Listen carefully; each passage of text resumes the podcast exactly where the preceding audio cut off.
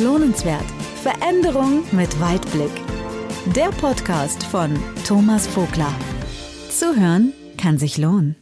Hallo und herzlich willkommen zu einer neuen Folge meines Podcasts Die Weitblicker im Dialog. Mein Name ist Thomas Vogler und ich spreche heute mit einem Unternehmer, der vor 15 Jahren seine Karriere als Metzgermeister begann und sich damals fragte, was muss ich eigentlich tun, um Fleischexperte zu werden? Und wie schaffe ich es, als Metzger eine Marke aufzubauen? Und so probierte er viele verrückte Sachen aus. Manches ging schief, anderes klappte dafür umso besser. So machte er aus der Metzgerei der Eltern ein wahres Paradies für Fleischliebhaber, verkauft Gourmetsteaks online, gibt Kurse, hält Vorträge und steht in engem Austausch mit Starköchen wie Johann Lafer, Alexander Herrmann oder Tim Melzer. Anfangs wurde er nur müde belächelt, aber heute ist er der Experte, wenn es um das Thema Steakkultur geht. Zu unserem Podcastgespräch kommt er gerade von einem Dreh mit Sat 1 und Pro7 bezeichnete ihn kürzlich sogar als Fleischpapst. Über seine Erfahrungen auf dem Weg zum Experten und warum kürzlich Jamie Oliver völlig unangemeldet vor seiner Tür stand, darüber möchte ich jetzt mit Dirk Ludwig sprechen. Ich freue mich sehr auf unser Gespräch. Ja, hallo.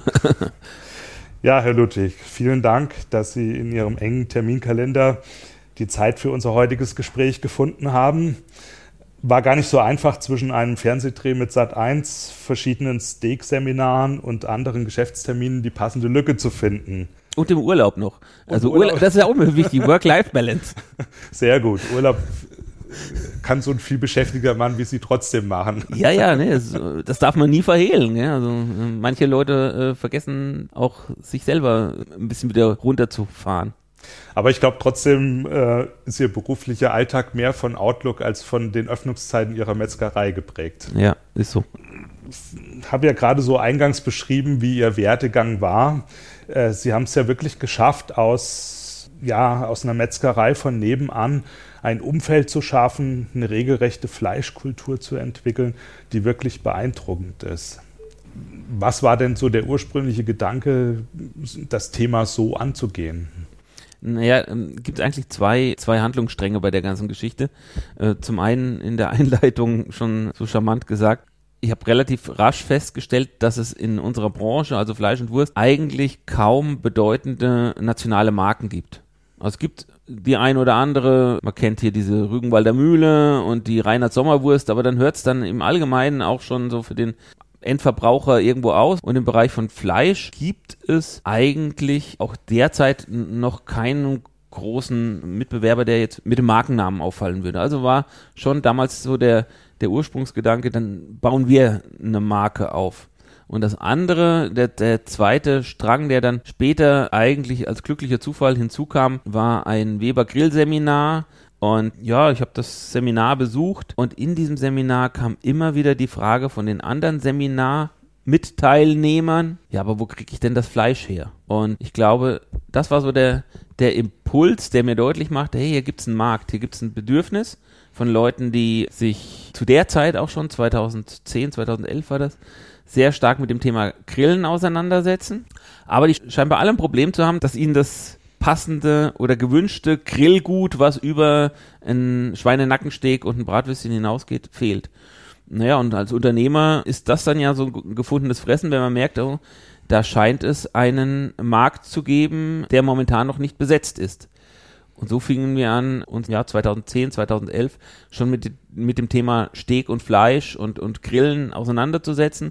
Und der eigentliche Grillboom setzte eigentlich erst ähm, in den Jahren 2015, 2016 an, wo sich wirklich ganz, ganz viele Menschen aus der breiten Masse dann auch neue Grillhardware gekauft haben.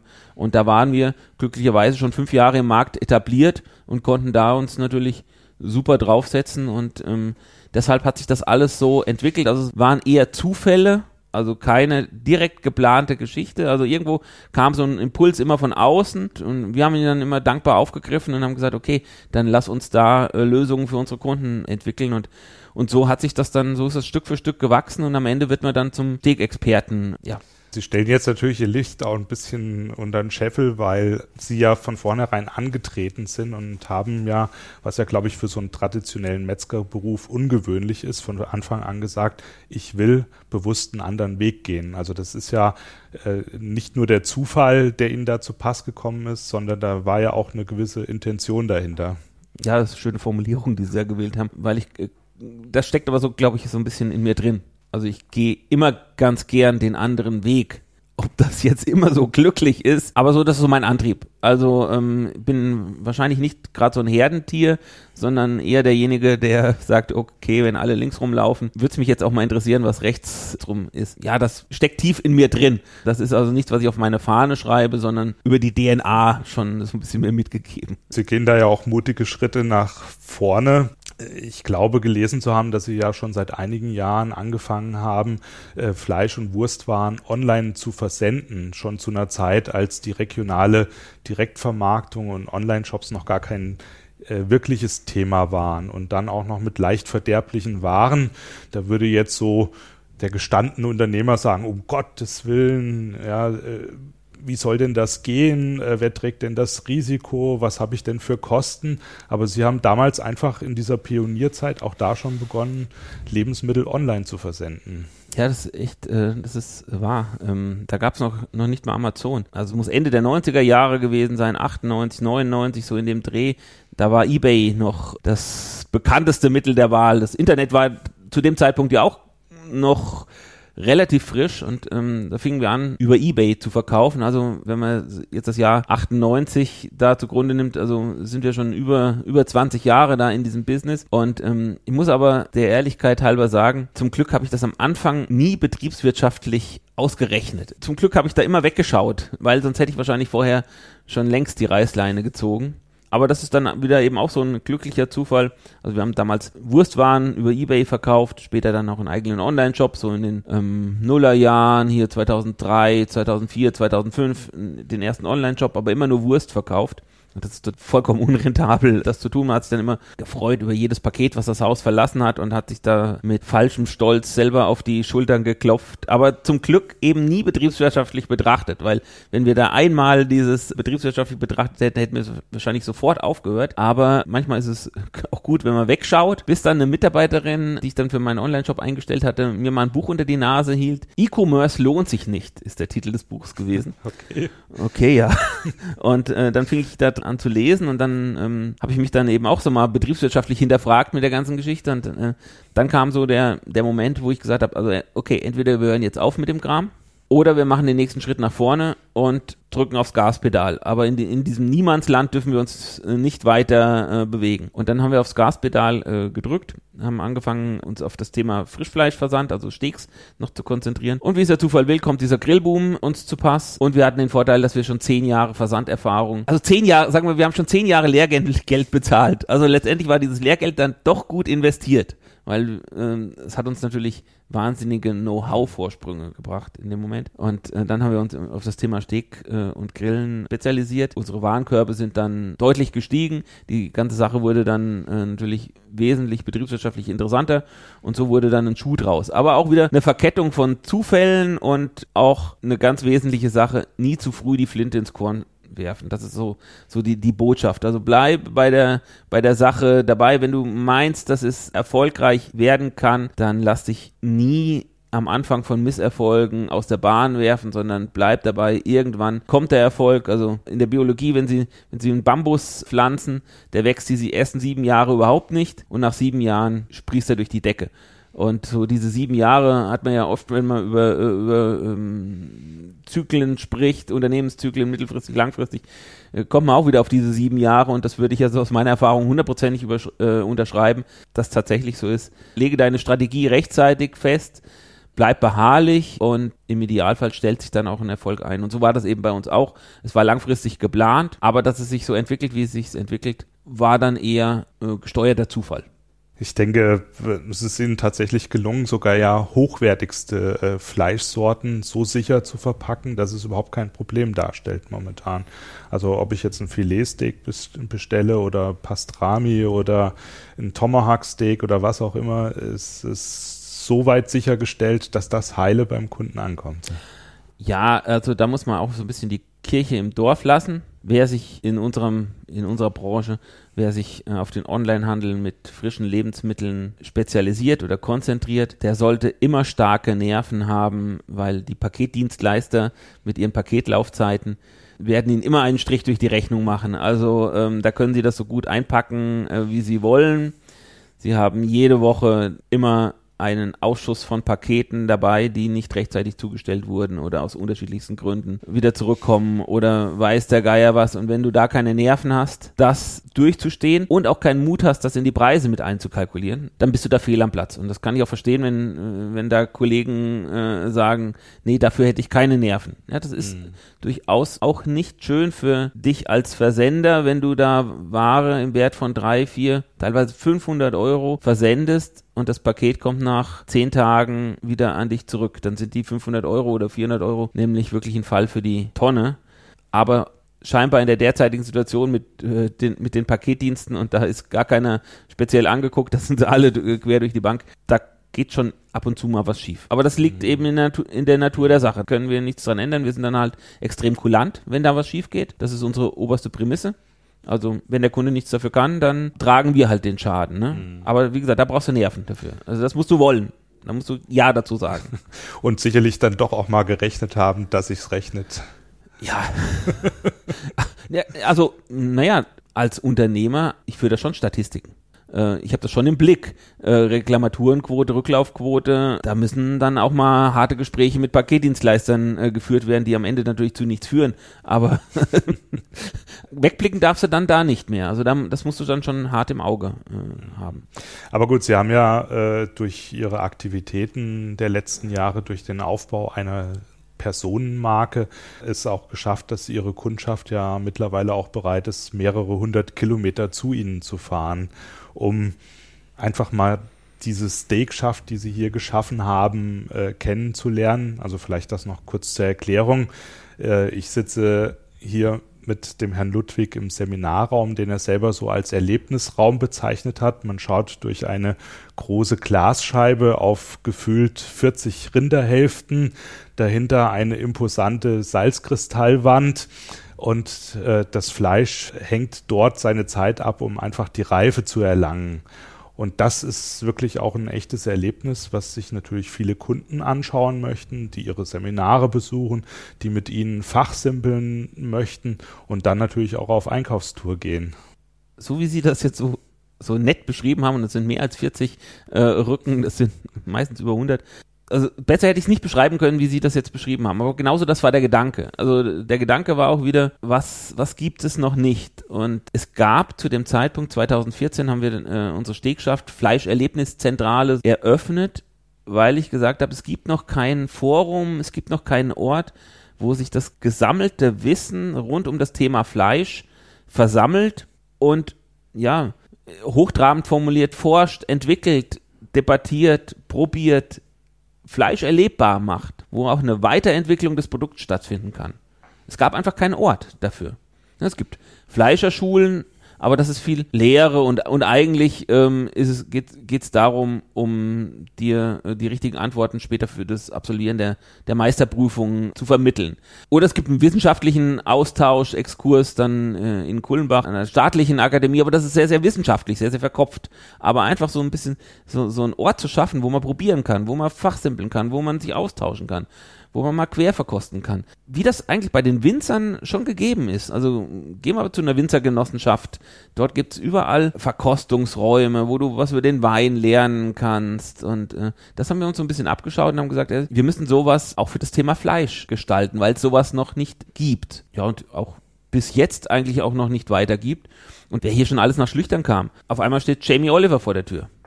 Okay. Ja, war in Frankfurt am Flughafen, steht vor der Tür. Gäste aus Südkorea, aus Russland, aus, boah, kürzlich waren welche aus Afrika, Land habe ich jetzt gar nicht mehr im Kopf. Also weltweit, die sich das eben so angucken, weil es so in der Art nichts Vergleichbares gibt. Es gibt so ein paar Hotspots in Melbourne, in New York, aber dann hört das schon auf. Also nicht mehr als eine Handvoll weltweit. Und es ist schön, wenn das in Schlüchtern eben auch möglich ist. Ja, so kommen die Leute und und genau das ist ja das, was wir auch initiieren wollten. Wir wollen ja dann auch von unseren Gästen lernen. Also einfach durch diesen Austausch, dieses Know-how, diese Wissensvermittlung, die in unserem traditionellen Handwerk, ich meine, das Fleischhandwerk gibt es schon seit hunderten von Jahren und da geht es wirklich um das Bewahren von und das Weitergeben von Wissen und auch das Weiterentwickeln. Und diesen Ort haben wir halt hier geschaffen und der wird tatsächlich sehr, sehr gut angenommen. Wir haben hier regelmäßig Veranstaltungen. Heute ein Zwei-Tages-Seminar von einer wöchentlich ein bis zwei ähm, Kursveranstaltungen. Also schön, dass es uns gelungen ist, das hier so zu etablieren. Aber Sie haben es in dem Eingangsstatement schon gesagt, am Anfang haben sie uns alle für bekloppt gehalten. Da wollte ich gerade auch noch mal drauf zu sprechen kommen, weil es äh, die Einrichtung, das, was Sie hier geschaffen haben, ist ja eigentlich das Ergebnis, was dem folgt, was sie vorher alles initiiert haben. Sie haben ja auch wesentlich oder sind wesentlich beteiligt an diesem Reifeprozess, äh, gemeinhin bekannt als Dry Aged. Kann man sagen, Sie haben das in Deutschland erst richtig populär gemacht und auch viel in dieser Richtung experimentiert? Also als wir angefangen haben damit im August 2011, ich glaube, da gab es in Deutschland keine Handvoll Kollegen. Also ohne da jetzt jemanden zu nahe treten zu wollen. Aber in der Zeit habe ich in Deutschland tatsächlich auch nur einen Kollegen gekannt, der das gemacht hat. Und dann im Nachgang habe ich von, von zwei, drei noch erfahren, die dem, zu dem Zeitpunkt auch schon gemacht haben. Aber mehr war damals in Deutschland bezüglich dieses Dry Agents, äh, was eigentlich nichts anderes ist, als äh, das, wie ich in meiner Lehrzeit in Schlitz gelernt habe. Da hieß das Schlitz im Vogelsberg. Da hat man gesagt, das Fleisch muss abhängen. Also ja. das ist auch eigentlich eine ganz alte Handwerkskunst, hat natürlich im Zuge des Grillbooms da einen englischen Namen bekommen und wurde dann extrem sexy, aber fußt im Endeffekt auch auf ganz alter Handwerkskunst, wo ich eben das Glück hatte, das auch noch erlernen zu dürfen in meiner Lehrzeit. Das war ein wirklicher Vorteil. Damals hat man es zwar anders genannt, aber das Grundprinzip bleibt das gleiche. Und ja, ähm, in dem Bereich haben wir uns tatsächlich einen Namen gemacht als Experte und der dann natürlich auch von den Medien entsprechend aufgegriffen wird. Und wenn sie dann einmal in dieser Mühle drin sind, geht das dann wie so ein, Zahn, äh, wie so ein, wie so ein Karussell immer weiter nach oben. Da, die gucken, die Medien gucken sich dann auch gegenseitig ab und auf einmal rufen sie Hinz und Kunz an, weil sie ja von ihnen irgendwas wissen wollen. Aber es ist auch schön. Wenn mein Handy klingelt und Johann Lafer ruft an und will von mir irgendwas über Fleisch wissen, dann freut mich das. Ne? Also, weil Johann Lafer kenne ich noch von der anderen Seite her, so als, wo, wo ich als kleines Licht ihm auf irgendwelchen Messen auf die Finger geschaut habe und äh, der, der, der große Koch aus dem Fernsehen und, und jetzt ist mittlerweile, wir sind äh, sehr, sehr gut befreundet und er ruft mich halt regelmäßig an, wenn er irgendwas wissen will. Ne? Und ähm, ich finde das dann schon schön, wenn, wenn meine Meinung dann bei so, so Leuten auch äh, gefragt ist, kannst du dir nichts verkaufen, aber ist das Salz in der Lebenssuppe. Also das ist das, was auch einen stolz macht oder, oder, oder was einem Spaß macht. Sie sind ja im Hu des Hu der Kochszene vernetzt und haben sich da einfach einen Expertenstatus aufgebaut. Und Sie sprechen natürlich jetzt nicht offiziell so über diese prominenten Verbindungen, aber letzten Endes ist es so, Beziehungen schaden ja nur dem, der keine hat. Ja, das mag aber vielleicht auch wirklich, mach mir da, ich mache mir da auch manchmal Gedanken darüber, ähm, wenn ich jetzt in mein Telefonbuch reingucke, wer da, wer da alles drinsteht. Und dann denke ich mir, warum ist das eigentlich so? Aber ich glaube, ich habe die schon immer als ganz normale Menschen behandelt. Ich bin mit denen, egal wer das war, immer wie mit einem guten Freund umgegangen. Also ich war nie devot und, und ehrfürchtig oder äh, habe Schnappatmung äh, bekommen und äh, habe auch nie um ein Autogramm gebeten, sondern ich habe mich mit, mit den meisten ist es tatsächlich so, bei einem Bier an der Theke einfach angeregt unterhalten. Und ich habe das Gefühl, dass das da auch so wertgeschätzt wird, weil das auch nur ganz normale Menschen sind. Die wollen nicht ständig da im Rampenlicht stehen und da irgendwie mit Süßholzrasplern äh, sich umgeben, sondern du musst Substanz liefern, Inhalt und dann die Leute ganz normal behandeln. Und so geht das dann tatsächlich vom einen zum anderen und kann hier eine, eine, Story erzählen, die ich bislang noch nicht erzählen durfte oder über die ich auch noch nie gesprochen habe. Aber es ging dann tatsächlich jetzt so weit, dass wir im August also eine Anfrage von der ISS hatten, also von der e über die ESA und ja, Fleisch für die ISS vorbereitet haben. Ja, so what, ne? Also was, War, was war denn die Besonderheit? Mussten sie das dehydrieren oder besonders Nee, nee, also ich musste eigentlich oder? nur das Fleisch liefern. Der, der Prozess war dann, ist natürlich Weltraumnahrung äh, ganz extrem. Also das wurde dann erst äh, nach Frankfurt gebracht und dann nach Italien äh, verschifft. Es wurde dann natürlich alles in, eingekocht und dann von von Italien nach Houston, Texas, bis es dann äh, hoch ins Weltraum kam. Muss wohl auch ein Projekt gewesen sein, wo ähm, bekannte Sterneköche, ich glaube so mit französischem Hintergrund, Menüs eben für die ISS gemacht haben. Und Ja, und auf einmal klingelt das Telefon und du kriegst so eine Anfrage, ne? Also, ich meine, da arbeitest du nicht drauf hin und das planst du nicht und, äh, und um ehrlich zu sein, wenn so ein Anruf kommt, glaubst du erstmal, dass dich jemand verarscht. Aber mehr geht irgendwie auch nicht, ja. glaube ich. Also Mars wäre noch so eine Geschichte. Nee, aber, aber so what, also das ist also, so unser. Also wenn Elon Musk dann anruft und sagt, er hat dann die nächste Mars-Mission. Da habe ich den, da habe ich den Markt schon gewittert. Da dachte ich, wenn die ESA Fleisch braucht, braucht der Musk auch was. Ich wollte wollte ihn mal anrufen. Nee, aber, aber so läuft das halt einfach, ne? Also, ja. ähm, keine Ahnung, wie die jetzt da auf mich kommen. Macht viel, viel macht das Internet. Äh, ganz sicher. Mm. Also, dass du da einfach präsent bist, dein Name irgendwie. Keine Ahnung, ich weiß bis heute nicht, wie die auf mich äh, kamen. Es ging da auch nur um drei Kilo Fleisch. Also, das ist jetzt auch kein, kein Auftrag, der betriebswirtschaftlich irgendwie eine Relevanz hätte. Äh, aber das Thema an sich. Ähm, man kann da auch mal gut drüber sprechen. ja, mag jetzt vielleicht lustig sein. Und ich habe es auch so, so lustig erklärt. Aber ich meine, wir machen jetzt hier einen Unternehmer-Podcast.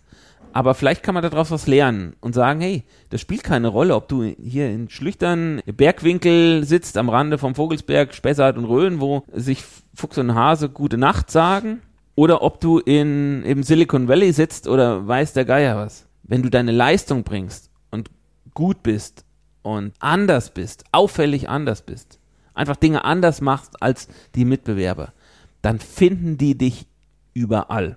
Und dann ist es manchmal sogar besser, du sitzt nicht im Silicon Valley, sondern du sitzt auf dem Land. Das macht dich nämlich viel, viel glaubwürdiger. Und, und wenn die, diese Botschaft will ich einfach so ein bisschen rübergehen, weil da viele Unternehmer vielleicht Angst haben und sagen, ah, ich hätte zwar tolle Ideen, aber die Rahmenbedingungen sind alles so schlecht. Wenn ich jetzt hier meine Fabrik dort hätte, dann wäre das viel besser oder wie auch immer. Also so die Kirschen im Nachbarsgarten sind immer süßer ja. und schmecken besser und du hast ja gut, weil ich meine, das ist ja auch so ein Thema, was ich im Vorfeld auch gehört habe. Ja, du hast ja gut. Grillen war ja schon ein Thema oder du hast ja gut. Du lernst die, du hast die ganzen Köche kennengelernt, aber sie haben das ja alles zu einer Zeit kennengelernt, weit bevor überhaupt das ein Boom wurde. Sie würden jetzt sagen, hatte ich halt Glück gehabt. Ich sage, da gehört auch eine gewisse Chancenintelligenz dazu. Wäre jetzt mein Wort gewesen. Chancenintelligenz. Gibt es nämlich ein Buch von Hermann Scherer, ganz dicker Wälzer, den ich mir auch mal im Urlaub durchgelesen habe und äh, was ich jedem Weitblicker, Unternehmer als äh, der Weitblick äh, auch empfehlen äh, würde, weil es tatsächlich so ist. Also man bekommt im Leben, und das ist nicht nur im, äh, im Geschäftsleben so, das mag auch im Privatleben äh, bei der Partnersuche oder weiß der Geier irgendwo eine Rolle spielen. Du bekommst im Leben echt viele Chancen. Aber das Problem ist, dass ganz, ganz viele Leute ihre Chancen nicht beim, beim Schopf packen. Und das ist eine Sache, da hat mir tatsächlich dieses Buch Chancenintelligenz auch geholfen. Auch zu äh, wahrzunehmen oder zu realisieren, hör zu, jetzt ist eine Chance da. Entweder ich kann jetzt Bedenkenträger sein und kann mir Gedanken machen, warum diese Chance jetzt dann doch irgendwelche Risiken enthält und Arbeit macht und äh, neu ist und unangenehm ist. Oder ich sage, okay, die Tür geht jetzt einmal auf und da gehe ich durch oder sie geht nie mehr auf. Und dann dieser Gedanke zu sagen, verdammt nochmal, vor fünf Jahren, da war die Chance da, da hätte ich es machen müssen. Mhm. Das ist ein Gedanke, ähm, mit dem kann ich nicht leben. Ich komme aus dem Sport, habe als Jugendlicher, dann später als junger Erwachsener äh, sehr, sehr viel Sport gemacht, Fahrradrennen gefahren, war da hier im Be Bezirk ganz erfolgreich, äh, habe dann äh, Fußball gespielt, äh, Marathon gelaufen und aus den Fahrradrennen weiß ich noch, wenn du dann im Ziel bist und bist nur Zweiter geworden und dir dann vorwerfen musst, dass du an der Steigung nicht alles gegeben hast. Das ist das blödeste Gefühl, was es irgendwie gibt. Und da, dieses Gefühl möchte ich als Unternehmer nicht auch haben. Ich möchte alles geben und dann reicht es oder es reicht nicht. Aber dieses Gefühl, eine Chance nicht wahrgenommen zu haben, das lässt mich nicht ruhig schlafen.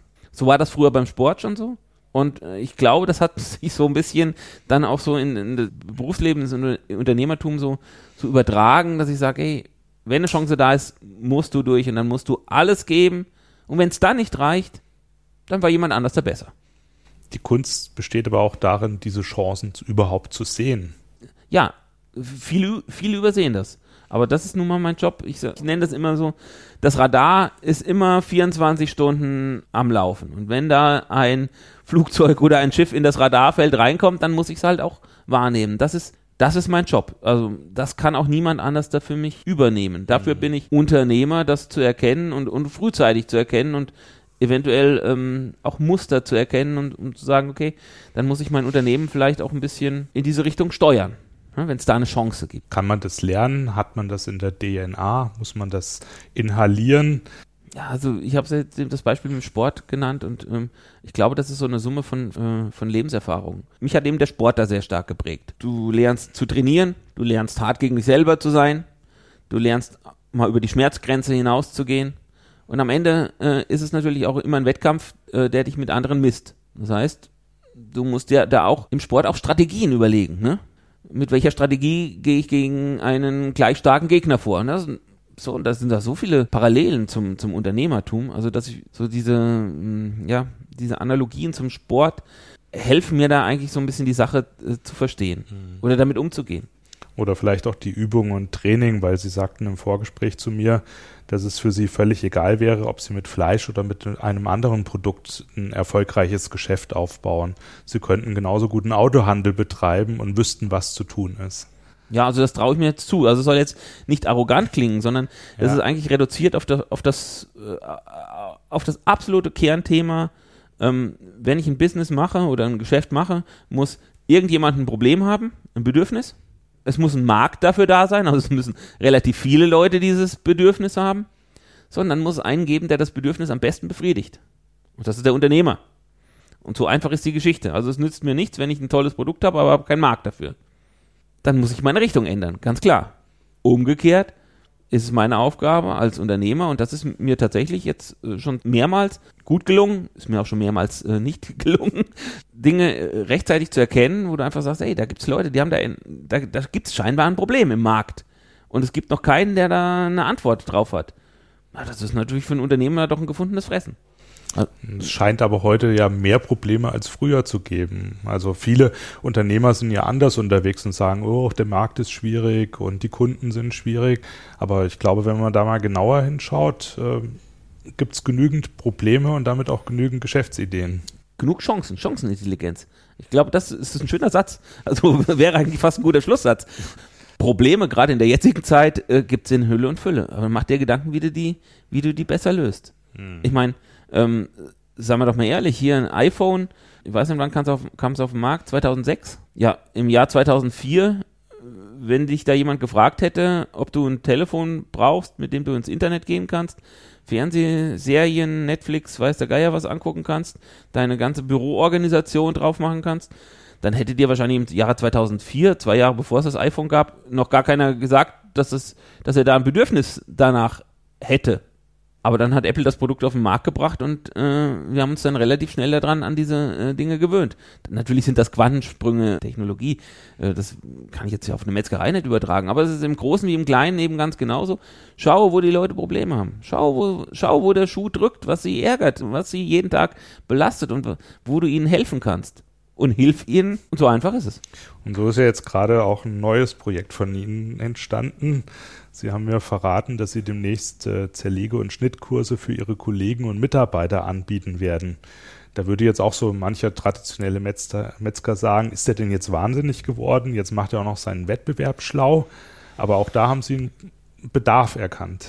Ja, genau. Also wir engagieren uns jetzt von äh, Jahreszielplanung ähm, sehr, sehr stark in Mitarbeiterorientierung, Mitarbeiterwertschätzung. Also wir machen sehr, sehr viel für die Mitarbeiter. Und ein Baustein dafür ist Mitarbeiterqualifizierung. So, und jetzt habe ich dieses Projekt angestoßen mit der Mitarbeiterqualifizierung, analysiert, wo sind Schwachstellen. Und dann kam ich äh, sehr, sehr rasch auf eine Schwachstelle bei uns und habe gesagt, okay, da müssen wir eine Schulung intern anbieten, äh, weil da fehlt einfach noch ein bisschen Wissen. Und, und ähm, bei dieser Planung kam mir dann relativ, Stichwort Chancenintelligenz, dann der Gedanke, Moment, wenn, wenn wir das Problem hier haben, da geht es eben um diese neuen Grillzuschnitte, Fleischteilstücke, die die die Metzger oder die Verkäufer äh, an der Theke in ihrer Ausbildung nie gelernt haben, weil sie jetzt äh, aus, mit diesem Grillboom aus Amerika erst zu uns rüberkamen. Und dieses Wissensproblem, wie breite ich das zu, wie heißt dieses Stück, wo kommt das her, das hat eigentlich jeder von, ich glaube in Deutschland gibt es äh, im Moment noch 15.000 Metzgereien, ähm, wenn man dann noch den Lebensmitteleinzelhandel dazu nimmt, das hat jede Bedientheke dann dachte ich mir, okay, wenn ich jetzt meine Leute schule, aber alle in Deutschland, die in diesem Business tätig sind, das gleiche Problem haben, dann biete ich doch diesen, diese Problemlösung nicht nur für meine eigenen Mitarbeiter an, sondern biete die für jeden an, der zum Beispiel an der Metzgerei Bedientheke unterwegs ist und sich dem Thema Grillen und Barbecue annähern will.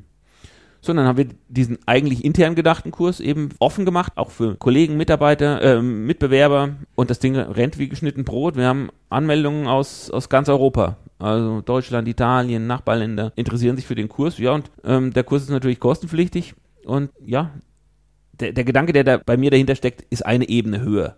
Ich mache doch nicht die Mitarbeiter von meinen Kollegen schlau, sondern ich bringe doch Innovation und Wissen in die Branche. Ich denke doch nicht isoliert an mein Unternehmen und denke äh, daran, naja, bloß dem äh, Mitbewerber kein Wissen zu vermitteln. Wenn der Mitbewerber das Wissen haben will, dann kauft er sich ein Fachbuch oder äh, besucht das Seminar bei irgendjemand anderem, sondern ich nutze die Möglichkeit, selbst aktiv zu steuern, wo sich unsere Branche hinentwickelt, wo sich das Wissen in unserer Branche hinentwickelt. Ich biete eine Keimzelle von Wissen. Und das ist einfach eine Stufe höher als dieses kurzfristige Gewinndenken. Weil wozu führt denn das am Ende?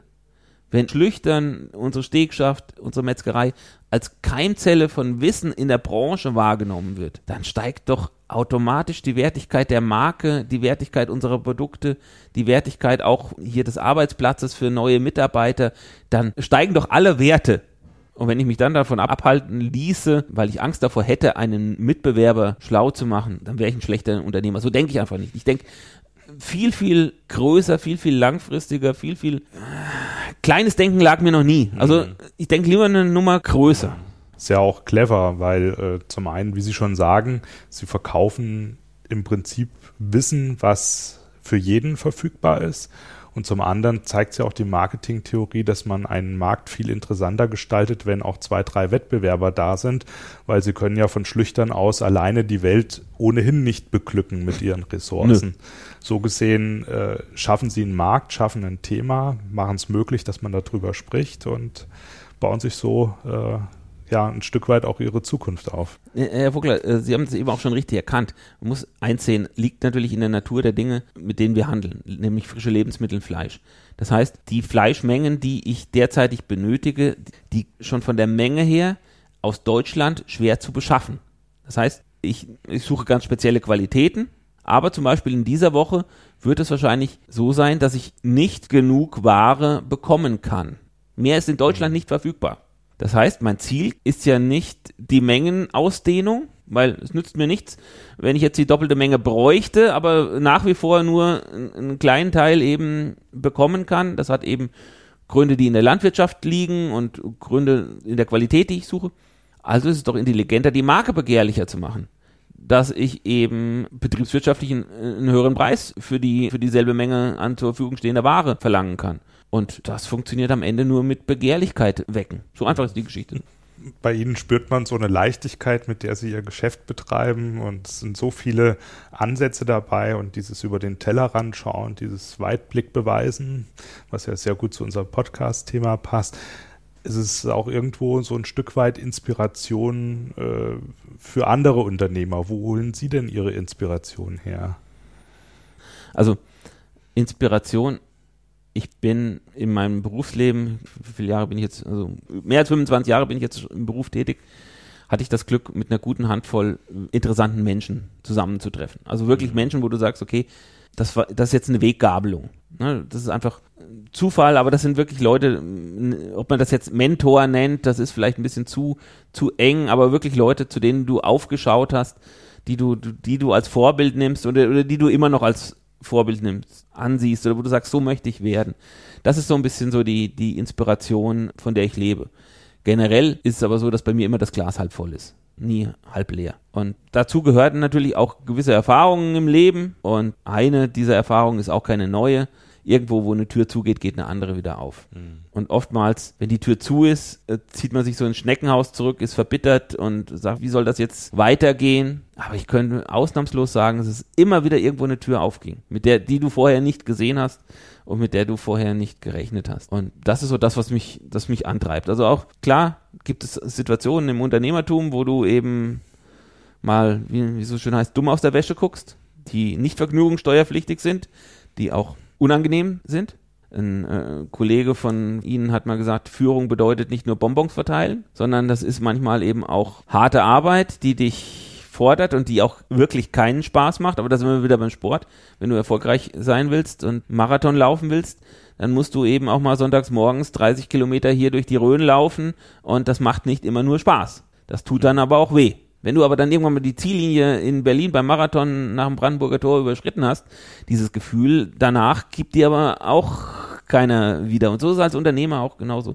Da hast du auch Phasen, wo du einfach mal Arschbacken zusammen und dann musst du durch. Aber irgendwann geht auch immer wieder eine Tür auf. Und in, in, diesem, in diesem Denken, in dieser Hoffnung, in diesen guten Gedanken lebe ich. Und dann sind wir wieder beim Thema Chancenintelligenz. Dann habe ich auch schon die Möglichkeit, wenn ich mich wieder gesammelt habe, auch mir strategisch Gedanken zu machen und zu sagen, okay, selbst wenn die Situation im Moment eher bescheiden ist, wo könnten wir denn Stellschrauben äh, drehen, dass es sich wieder in die richtige Richtung bewegt. Und dann sind wir wieder bei unseren sieben Jahren mit dem Bambus. Dann brauchst du halt auch ein bisschen Geduld und nach einer gewissen Zeit hat sich eigentlich immer das eingestellt, was im Vorfeld auch strategisch geplant war.